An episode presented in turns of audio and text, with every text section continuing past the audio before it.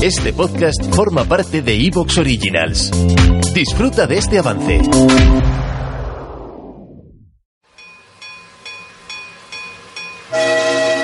La red marciana presenta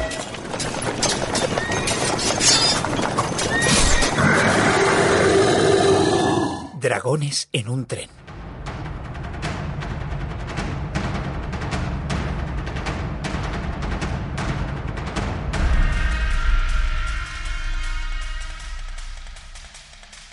Bienvenidos a una nueva emisión de Dragones en un tren, uno de los espacios más seguidos de la red marciana, de los que nos dieron números récord, de los que contribuyeron en mayor medida a incrementar y afianzar la audiencia de nuestra red de podcast. Este es un espacio de una época que, bueno, qué tiempos aquellos, en las que hacíamos un solo after show cada cierto tiempo, aparte del tradicional y nave nodriza de Marcianos en un tren, cuando nuestro calendario era una cosa sencillita, ¿no? Un mare magnum lleno de confluencia. Hoy tenemos más, porque somos más y nos lo podemos permitir, y estaba claro que en el momento en el que la tan anunciada, tan esperada nueva serie de, te- de televisión de HBO llegase o estuviese a punto de aparecer por nuestras pantallas, volvería Dragones en un tren.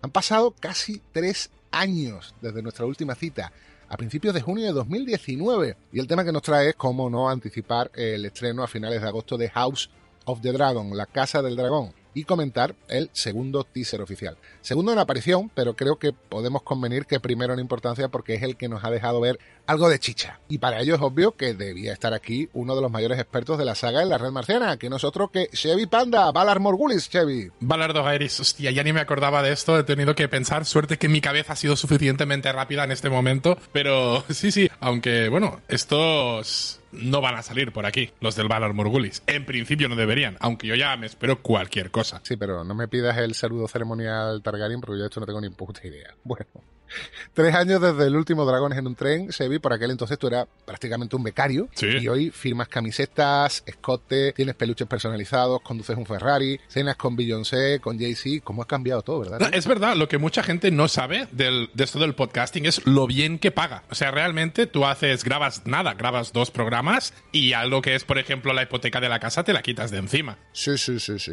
Viene Elon Musk y te da dinero, así, lo- pero viene a tu casa, te llama a la puerta y te da dinero en billetes. Te lo da el- la Asociación Española de Podcasting, viene y te da dinero dire- directamente. Directamente, directamente, un sobre, un sobre de estos buenos que cogían los, los DJs hace, hace tiempo.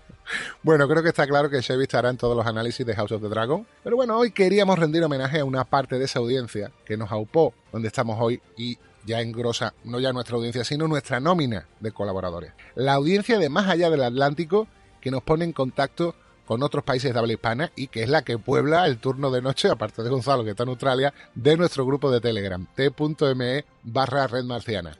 Es un placer presentar desde Uruguay a Diego Litson y desde Chile a Felipe Masterwiki. ¿Qué tal, chavales? Muy Hola, buenas. ¿cómo, cómo andás, José? Pues nada, aquí deseando grabar con vosotros, que es la primera vez que grabo con los dos. Y qué mejor ocasión, ¿no? Que el tráiler de, de La Casa del Dragón. ¿Cómo estáis? ¿Estáis con hype? ¿Estáis nerviosos? ¿Estáis ya tiritando de emoción? Eh, la verdad estoy bastante hypeado, pero acá tenemos un dicho, el que se quemó una vez con leche ve una vaca y llora. Hypeado, pero prudente. Me gusta, me gusta ese dicho. ¿Y tú, Felipe? No sé, creo que estoy pensando lo mismo que Diego, con tanto hype no voy. Eh, me quedó un mal sabor de boca con la última temporada de Game of Thrones. Con el final, con esa tonterita de, de quién tiene mejor historia que Brandon el Roto. Pero vamos a ver cómo lo hacen ahora. Al menos se supone que George está mucho más metido en la producción. Por eso se supone que no tenemos vientos de invierno. a ver qué va a salir. Se supone que Bueno. George está metido en cualquier cosa menos en escribir vientos de invierno. Sí, bueno, se puede decir, como en ese titular periodístico más manido que además, las espadas están en todo lo alto, ¿no? La gente está, pues, muy pendiente de lo que van a hacer con esto, porque sí que es cierto que el sabor de boca que dejó la última temporada de Juego de Tronos, pues no fue el mejor. Bueno, Xavi, ¿y tú que estuviste con nosotros en el After Show analizando la última temporada de Juego de Tronos? ¿Qué tal andas? ¿Estás temeroso, prudente o absolutamente hypeado, pegando botes de arriba abajo? A ver, yo estoy más hypeado que, que prudente, pero también porque ya creo que dejé bastante claro en esos, en esos análisis que yo la serie ya la veía con otros ojos. Pero a partir de como de la cuarta temporada y especialmente a partir de la sexta. O sea, yo en la sexta temporada os recuerdo que hubo un momento que el capitán de la Guardia Real, el tío el rango militar más alto que hay en todo Poniente, ¿vale? Se disfraza de como de mujer para infiltrarse en Dorne.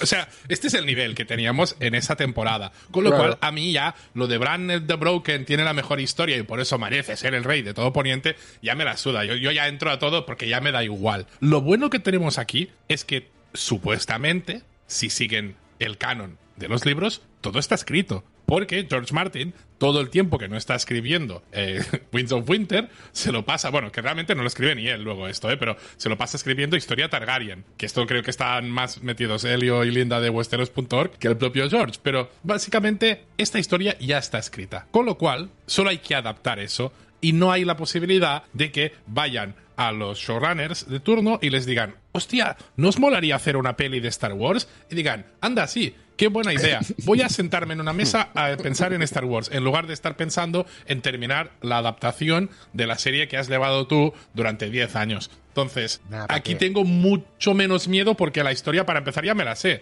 O sea, lo único que, todo lo que pueden hacer es cagarla. Eso es verdad. Pero a poco que me cumplan con lo que se espera de ello, yo ya me, ya me quedo contento. No pido mucho más. Claro, y que tenemos un showrunner que, bueno, tampoco es tan conocido, con lo cual esperemos que no se suba que no se suba tanto a, a la parra. Oye, de- yo tengo curiosidad. Tampoco lo eran esos.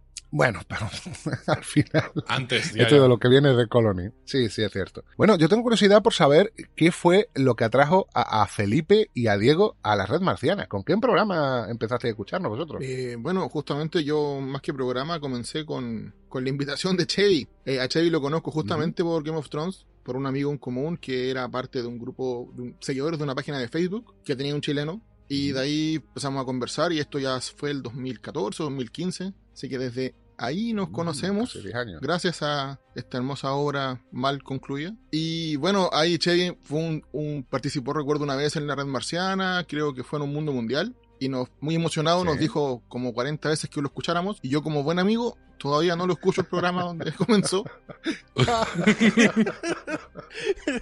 Y aún así te invitó. Sí, sí, seguimos siendo amigos, aunque primera vez que él escucha que no, no he escuchado el programa que tanto insistió que, que supiéramos cómo había sido invitado por fin a la red marciana. Bueno, estoy, abri- estoy abriendo estoy abriendo AliExpress porque tenía yo unos regalos que te había mandado para tu casa, para tus hijos y No. tal. Que sepas que lo voy a cancelar.